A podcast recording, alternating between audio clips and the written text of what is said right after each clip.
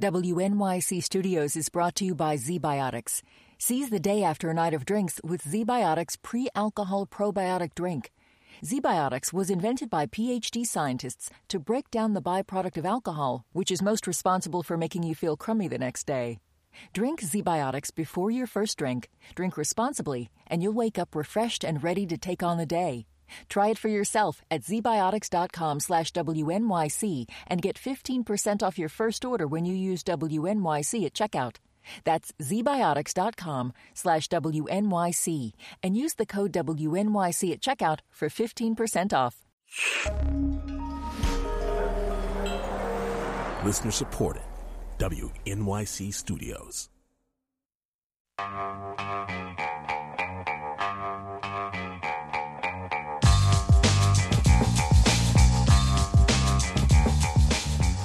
Brian Lehrer on WNYC, and George Carlin is coming with all his stuff. I said he's here with all his stuff. He'll be here in just a minute. Uh, he's coming up the elevator, I understand. So, the legendary comedian, um, named the second best stand up artist of all time by Comedy Central, turned 70 in, May and uh, is releasing a 14 DVD retrospective called All My Stuff. So while he's coming, maybe he's late because he's got a lot of stuff to carry. I don't know. Stuff has been one of his major themes. So let's hear a little Carlin on stuff from 1986 and then from last year. I would have been out here a little bit sooner, but they gave me uh, the wrong dressing room, and I couldn't find any place to put my stuff. And I don't know how you are, but I need a place to put my stuff. So that's what I've been doing back there, just trying to find a place for my stuff. You know how important that is. That's the whole that's the whole meaning of life, isn't it? Trying to find a place for your stuff. That's all your house is. Your house is just a place for your stuff. If you didn't have so much goddamn stuff, you wouldn't need a house. You could just walk around all the time. That's all your house is. It's a pile of stuff with a cover on it. You see that when you take off in an airplane and you look down and you see everybody's got a little pile of stuff. Everybody's got their own pile of stuff. And when you leave your stuff, you got to lock it up. Wouldn't want somebody to come by and take some of your stuff. They always take the good stuff. There are some more people ought to be strapped into chairs and beaten with hammers. People who wear visors. Let me ask you something. What the is the point in wearing half a hat? Either get a hat or don't. No one's interested in the top of your head. Go back to the store and tell them to give you the rest of the hat. They cheated you. Better still, get yourself one of them little Jewish hats and sew it to your visor. then you got yourself a full fledged hat, my friend. So George Carlin from 1986, and then George Carlin from uh, just last year. What does he have against visors, anyway? All right, I'll tell you what. While he is getting up in the elevator and uh, getting his stuff parked in the green room and getting down the hall, Comedy Central named George Carlin the second best stand-up comedian of all time and I want to know who you think is the first. 212 433 WNYC 433 9692. Call us right now and tell us who you think should be named the best stand up comic of all time and who you think Comedy Central chose as number one. 212 433 WNYC. I'm not going to tell you who it is, and some of you probably know, but George Carlin was named by Comedy Central a couple years ago as the second best stand up of all time. Who was number one? 212 433 WNYC. And who should be number one, in your opinion? 212 433 9692. Jackson in Brooklyn, you're on WNYC. Hey. Hey, how do you know it was me? Uh, well, because uh, you've called before. right, right, right. Well, I mean, come on. Richard Pryor. Well, yeah, it was exactly. Richard Pryor, and so you agree with that designation? I certainly do. Okay, thank you very much. Uh, hi, you're on the air. Who's this? Whoops. Nope. Let's try this one. Hi, you're on the air. Who's this? Ellen. Hi, Ellen. Hi. Well, my favorite is George Carlin, and always has been, but I think they probably picked Richard Pryor. Well, they did pick Richard Pryor, and you had actually put George Pryor, uh, George Carlin at the top of your list. Yes. What, what do you, what, as he's getting here, maybe he'll even hear you praising him as he walks down the uh-huh. hall. And he'll say, say, just another listener sucking up to me. But what? Why George Carlin? What do you love about him? I don't know. He's so astute. He just he picks little common things that you know nobody would think of, and is just brilliant about him. I'll never forget when he first hosted Saturday Night Live. He was the very first host. The very first host back in 1975, and it's a long way from there to doing the voice of the conductor on Thomas the Tank Engine. uh, but he's done all that stuff. Ellen, thanks a lot. And George Carlin is now here with all his stuff. You have all your stuff? I think I do. I brought at least a portion, at least enough for this purpose. That's good. That's good. uh, it's great of you to come. You're from New York originally. Where'd you grow up? Upper West Side, 125th in Amsterdam, 123rd in Amsterdam, West Harlem, White Harlem, Morningside Heights, call it what you like. You've always made a thing about calling it White Harlem That's when you were right. It sounded tougher. You know, if you go to a dance in another neighborhood, and some guy rolls up and says, "Hey, where you from, man?" If you say Morningside Heights, You're going to get beat up. you could, you could. Yeah. But if you say White Harlem, man, they say, "Oh, okay." What was the neighborhood actually like for you? Well, it was it was a magnificently schizophrenic in this respect. Um, to the south, up the hill, uh, was Columbia University and all of the institutional buildings that are uh, in that area: St. John the Divine, Columbia, St. Luke's Hospital. And then uh, around me, Juilliard School of Music, Union Theological Seminary, Jewish Theological Seminary, Grant's Tomb, Riverside Church, Barnard College. Okay, so Serious neighborhood. Yes, and of course, I went the other way. I went down the hill to the north uh, toward uh, 125th Street.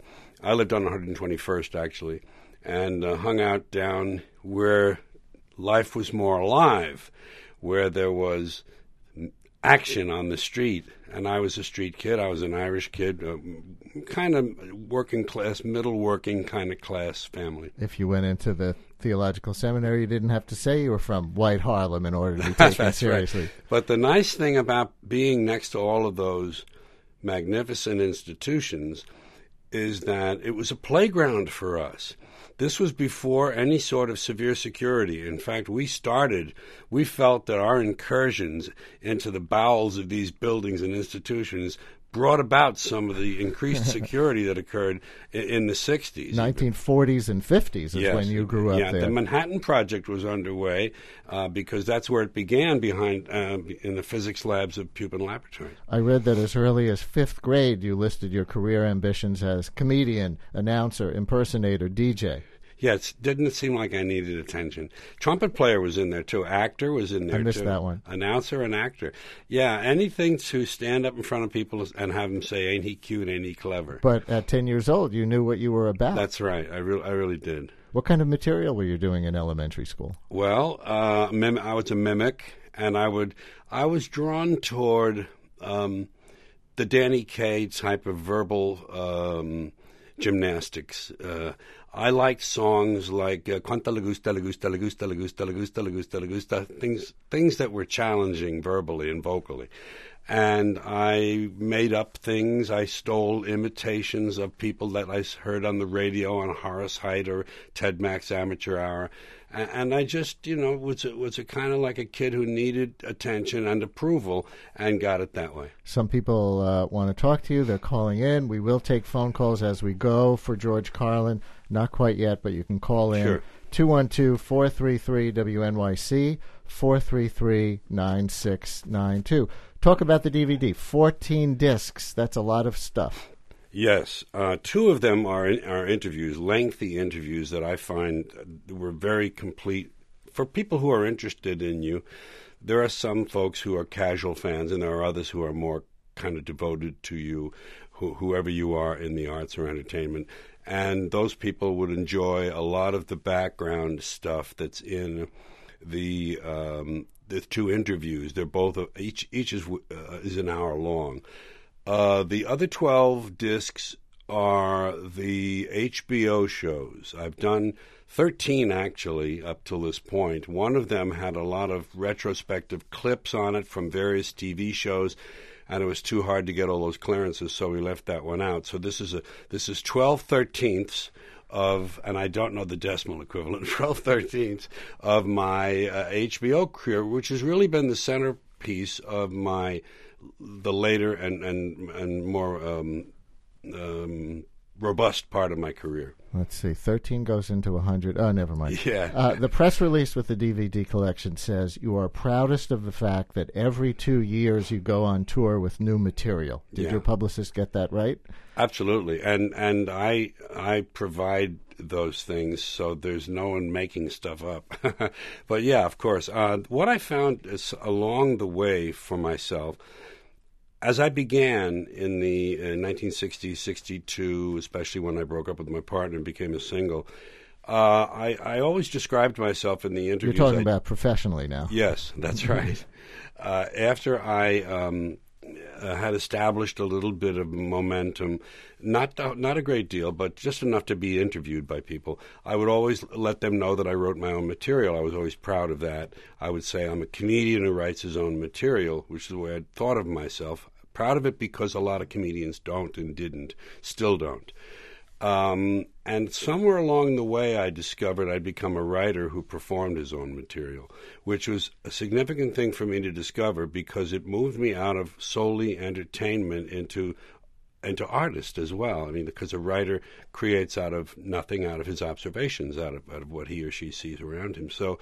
Um, And another way that people describe your genre, maybe you use this term, is observational comedy. Well, I, you know, yes, yes, yes. You, what you say is correct, but then I have um, a, a, a slight modification. I think all comedy, all writing, all art is observational. It all stems out of what we see. I think what they mean by observational is, you know, what would be funny if your fingernails grew a little longer and you didn't, that kind of thing, the, the Seinfeld stuff. And I did a lot of that at one time, and I, I kind of went through periods of. Um, of of uh, subject matter or uh, direction, and and finally have kind of arrived at a place where a lot of it is is language oriented or uh, socially social commentary. I think not to take myself too seriously, but that's what it amounts to. Let me let me go back uh, again. And George Carlin is my guest on WNYC. His new 14 DVD set called All My Stuff. I read that you were in the room when Lenny Bruce was arrested Mm-hmm. for the material in his act way back in the 50s. Is that right? Yeah. Yes. You want details or do you Please. just going? Okay. Yeah. Uh, it was. I, I don't re- remember the exact year. It was actually in the '60s because I was already a comedian. I was working at the Playboy Club in Chicago. I had already broken up with my partner. Uh, I was a single by then, and Lenny was working in a place called the, the Gate of Horn, uh, a coffee house with a liquor license, so that it wasn't just a folk hangout and, and, and a beatnik hangout. It was definitely the Chicago folky scene. It was the beatnik into the hippie era. The transition was going on, and so that it was it was that sort of milieu. And um, Lenny worked there. I had I had even worked there. Uh, but Lenny filled that place. Uh, it was a really nice place. They had had an old Gate of Horn, and uh, th- what the and Lenny did um, a lot of things that the Catholic Church didn't like. Besides, uh, the police in in Chicago are an Irish Catholic um, institution, and. And, and even in this in this city, which is which the, was the same thing was true of, he was arrested downtown. The police went after him because the Catholic Church wanted him silenced. He was he was he was really um, a, a, a force for exposing hypocrisy and the ugliness behind uh, religion and, and the, the noble things that they think of themselves. Were you friends with him? I I was an acquaintance, uh, I would say a friend who didn't see him very often. Um, he liked the fact that I was kind of, uh, I had a little bit of a rebel in me. But um, Was that a transformational experience for no, you that no. night? No, it was just it, was- you know it, it was it's so mundane, it's so ordinary. Let me tell you, I was sitting in the audience watching the show with a fellow from a, a musical group called the Terriers.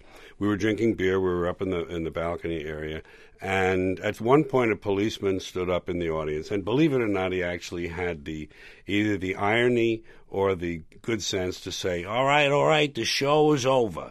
Because that's a famous street police thing. After a suicide, everyone wants to see the body. Come on, come on, the show's over. There's nothing to see here. That's right. That's perfect. Yeah, you said it right. So he said that, and and and they, they really wanted to close this club because it brought Lenny Bruce in. That was their objective. So they checked the ID of every person in the place. Probably 300 and something people, and it was slow going. And I kept drinking beer, and by the, and I was about the last one out. This guy and uh, Vince and I, and as we came through the door, because they controlled the exit by checking IDs, you could leave if you were of age. If you weren't, boom. They did find a girl who was 15, and they closed the club eventually, took the license. But I, when I got to the policeman, he says, ID, ID. I said, I don't believe in ID, which wasn't the right thing to say. He was a little tired at the end of the evening. And he was a policeman in the first place. So he took me by the collar and the back of the belt and he escorted me to the wagon downstairs. That was the, the ignominy of my, you know, with Lenny's great, famous, glorious, romantic bust. I was there for that. But you, and we'll talk about this after a break in a minute, you had your own famous, glorious, ignominious Yes, bust yes. in 1972. That's true. We'll play more clips from George Carlin, his 14 DVD retrospective, and talk to him. And we'll take your phone calls 212 433 WNYC. Stay with us.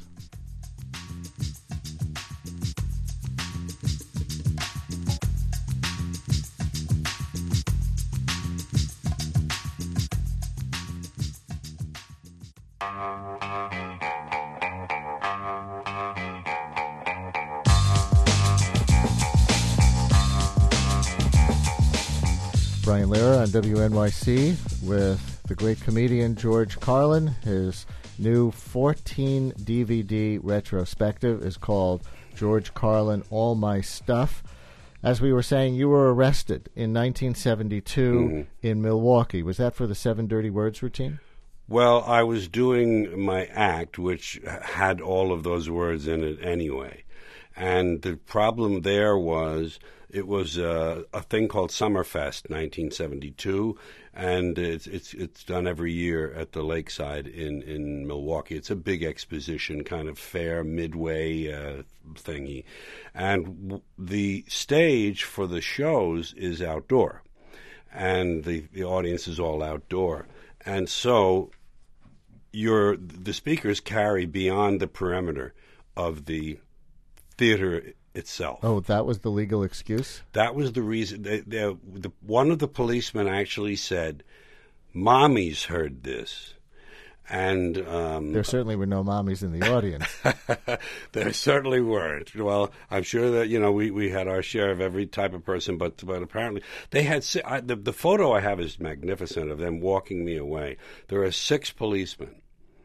And I have on sandals because I was wearing sandals at that time. I had on, I had my, my beard. I looked in this picture remarkably like Jesus, i although I had denims on. And these six policemen, and I still have this magnificent front page f- photograph. Uh, my, and my thought was, you know, this was a verbal offense. This was called disturbing the peace, and it was it was not violent. It wasn't physical. Six policemen devoted to this. You know, if you think the Catholic Church was behind the cops going after Lenny Bruce in Chicago that time, what was the underlying reason that that act? Because you were doing the same material all over the Yeah, country. yes. Why there and then? Um, I think. Well, I, I was, I was. Um, I, I can't say these things now on the radio, it, it- which would illustrate it clearly. But I mean, it, I was talking to the audience and saying about. I was the part of the thing routine was about substituting the word F with a K on the end, which they do in newspapers, as if you're not supposed to know what came in the With middle. With asterisks. Yes. Um, Substituting the word. substituting that word for the word kill and I and I had a routine about that and some of the formulations of that sounded really you know odd to the untrained ear or the un the ear that didn't uh, like me or get what you were doing. Well, here is a clip of George Carlin from a 1978 HBO special riffing on dirty words. Scene blue off color. Risque. Well, we have more ways to describe dirty words than we actually have dirty words. They call them bad words, dirty, filthy, foul, vile, vulgar, coarse, in poor taste, unseemly, street talk, gutter talk, locker room language, barracks talk, bawdy, naughty, saucy, raunchy, rude, crude, lewd, lascivious, indecent, profane, obscene, blue, off color, risque, suggestive, cursing, cussing, swearing, and all I could think of was Do you like our quick succession of bleeps there? Yes, that was excellent. Fast, a quick, quick hand. Uh, so that sets up this caller, Sophia in Queens. Sophia, you're on WNYC with George Carlin. Hello. Hi. Hi, Sophia. When I was in uh, grammar school, you corrupted me with the seven words you couldn't be said on television. I have to Excellent. tell you. and you're living a good, clean life these days, I assume. Yeah, except that I sound like a truck driver now, but Nothing wrong with truck drivers. Thank you. I want to thank you for it anyway. Uh, thank you for that. Thank you very much. Now, this has remained an enduring interest of yours and of others. An episode of Everybody Hates Chris with Chris Rock revolves around him getting suspended from school for using material from your routine. Really, I did not know that. I've I've read that. I assume that, that it's true. Uh, are you a Chris Rock fan? Oh way? yeah, I like Chris. Yeah, he he cares a lot about this this uh, the the art of stand up, the craft. And just a few years ago, I read that a Republican congressman introduced a bill to uh, make sure those words in the routine, although I gather he left one out, um, the one that starts with T, nearly ends with T, and has an S at the end, has uh, th- that that one was excluded for some reason. But uh, you know, it's 2003, 2004. Congressmen are still reacting to your 1970 seven dirty words routine. It's a sign of how deeply injured humans have been by religious superstition and fear, the guilt and shame and fear that comes from religious superstition about the body, about the sexual parts of the body, about the functioning of the body. They just can't handle it, and, and they're going to run from it and try to cover it up as long as they can. Do you think the place of banned words in our culture has changed in these 35 years? I don't know how to define or describe the place of bad words in our culture. No, I, I, I think um, uh, there's the, the the culture has has bec- been more vulgarized, and by that I mean it's it's it's it's it's it's lowered itself to what the people are as opposed to what the thinkers are, and. Um, I don't know if that's good or bad. Uh, it, it, it, it's unattractive. Uh, I, I, you know, it's a hard.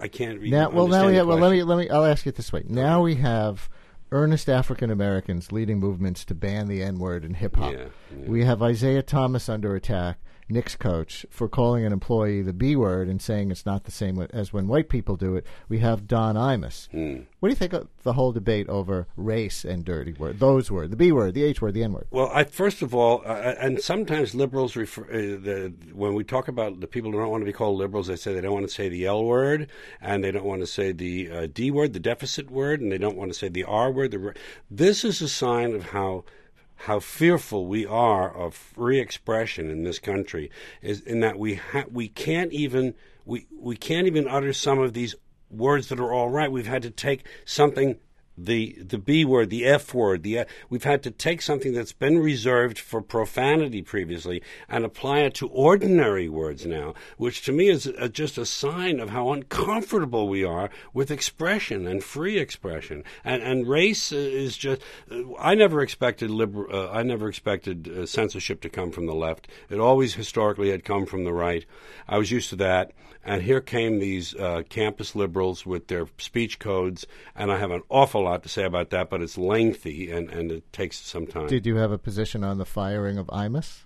Yes, I, I think uh, I, I think I, I don't think he should have been fired. That that's a that's a position. I mean, I, it's harder to talk about it as an over. you- There are Yeah. so many aspects to it that, that bear attention that you can't do it in sound bites. You know. Ethan in Manhattan. You're on WNYC with George Carlin. Hi. Hi, Ethan. Hi, George. How are you doing? Eaton. That's what we call you. Eaton.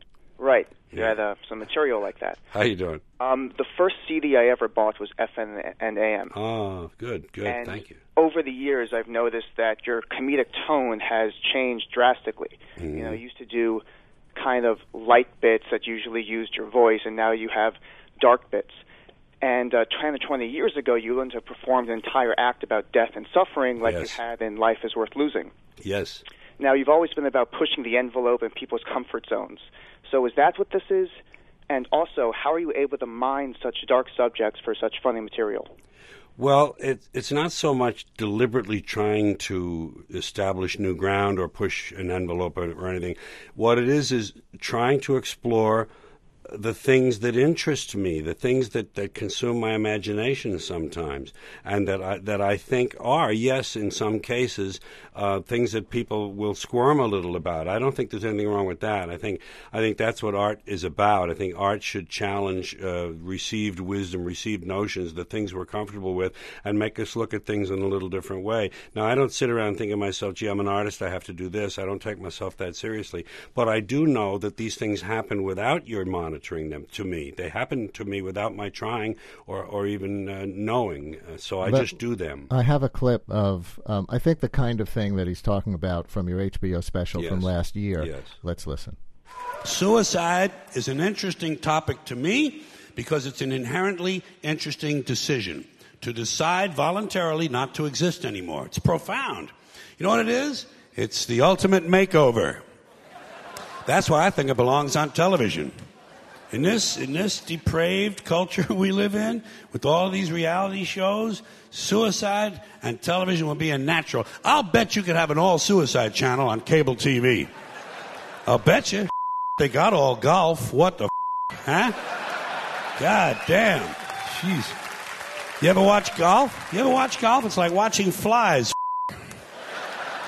If you can get a bunch of brainless assholes to sit still and waste a Sunday afternoon on that kind you know you can get some people to watch some suicides. All day long, 24 hours a day, nothing but suicides. Must die TV. Comedy about suicide. Sure, you you know, uh, it's it's about um, finding the things that. First of all, you do want to be somewhat novel. In, in when when you write or, or, or write songs or whatever, you want to. I like coming in the side door on topics. I like I I, I, I like or, coming in the window in the back. You know, just I like looking at things from a new angle for me because in, in, inevitably it's new to the audience. And then you know there are three things I read in Arthur Koestler's book, The Act of Creation, when I was a young man. Uh, I'm going to oversimplify this and get it. I'm somewhat wrong. I'll be paraphrasing, but I will have the gist of it here. He said, "The jester, the jester begins with jokes, and that is what he does. He tells jokes. If for some reason he is able to to mount these jokes on the backs of good sound ideas if he's exploring ideas at the same time as he's merely making jokes he becomes something of a philosopher as well and then if he can couch these thoughts and these these jokes and, and so forth in marvelous language, language that makes us really pay attention and, and to, to say, ooh, then he's a bit of a poet. And it, it's nice to try to, uh, without consciously doing it, to tap into all of these parts of us. And, and that's what makes the, the stuff I do good, I think, is that it has these elements. George Carlin, my guest on WNYC, his new 14 DVD retrospective set called All My Stuff. I read that you don't vote. Is that right? That's right. That's right. That's right. You've been quoted saying elections only give us the illusion of choice. That's how you feel? Yeah, I think Americans are, are led to feel free by the illusion of choice i- i- all, all through this culture. I mean, the, the only choice you really have in this country is paper or plastic. That's it.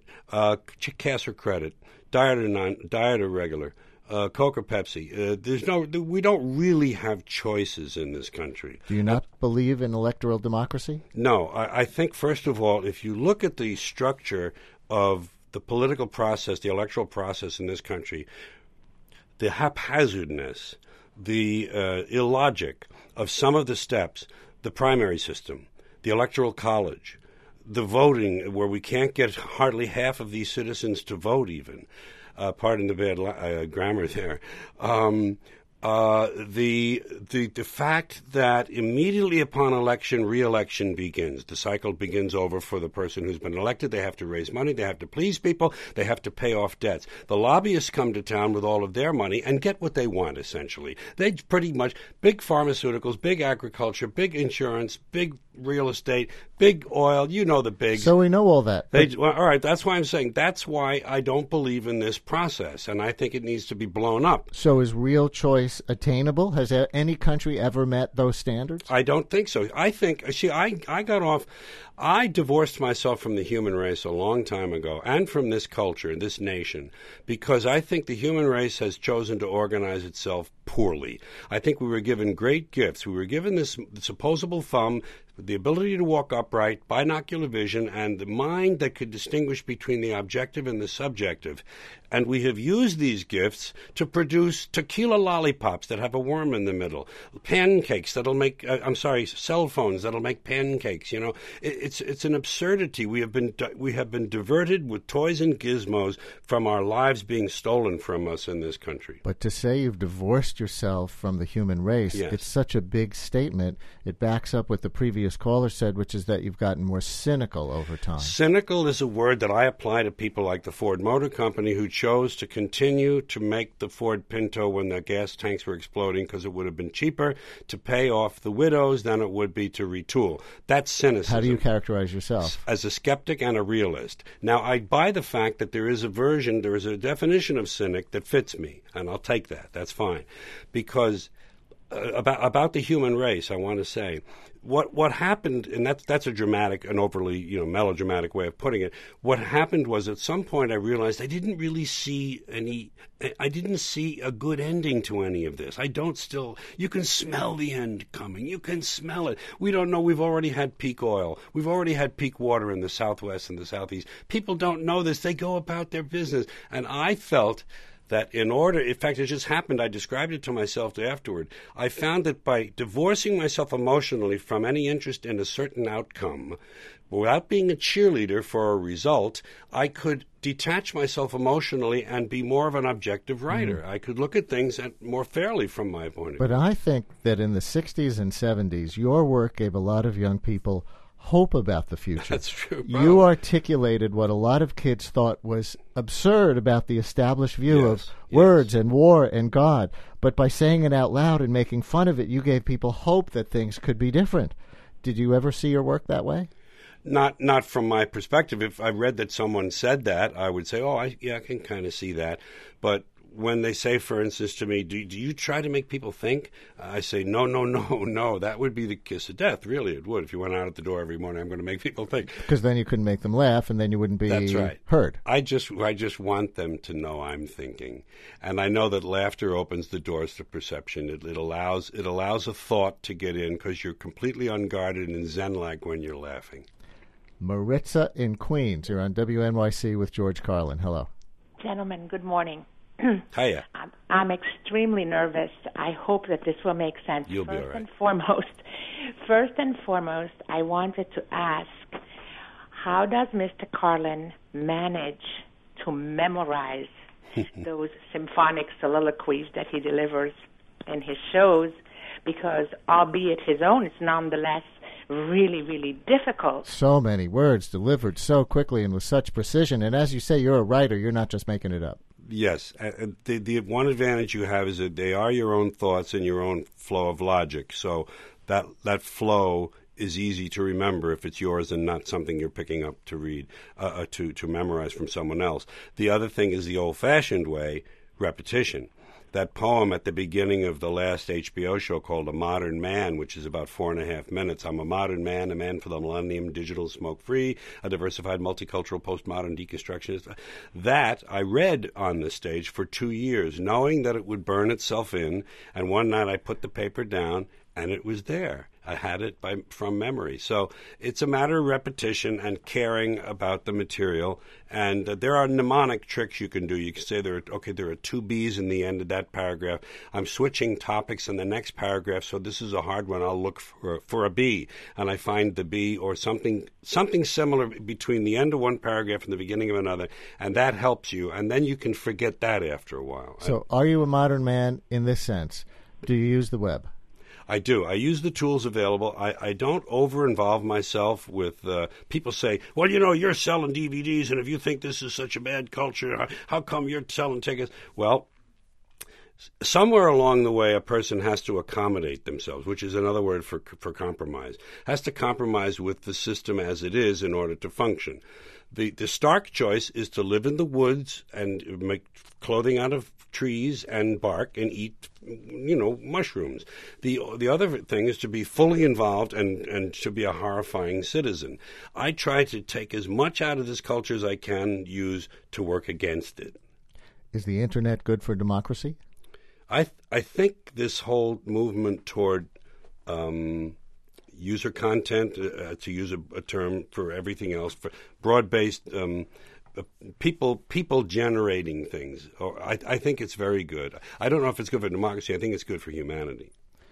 George Carlin, at age 70, still writing a new show every two years? I'll be doing another show March 1st. It's called It's Bad For You, and it's about the BS uh, that uh, fills our lives in America. The, America the, the, official government BS, the political BS, the, the commercial BS, and the BS we tell ourselves. Any New York dates that you know of? We'll, we'll come back. To, uh, this show that I'm going to do won't be at the Beacon Theater again. It'll be out on the West Coast in Santa Rosa. But we'll come back to the Beacon for regular shows, probably. And the 14 DVD retrospective called George Carlin, All My Stuff. It's been an honor. Thank you very, very much. It's been a lot of fun.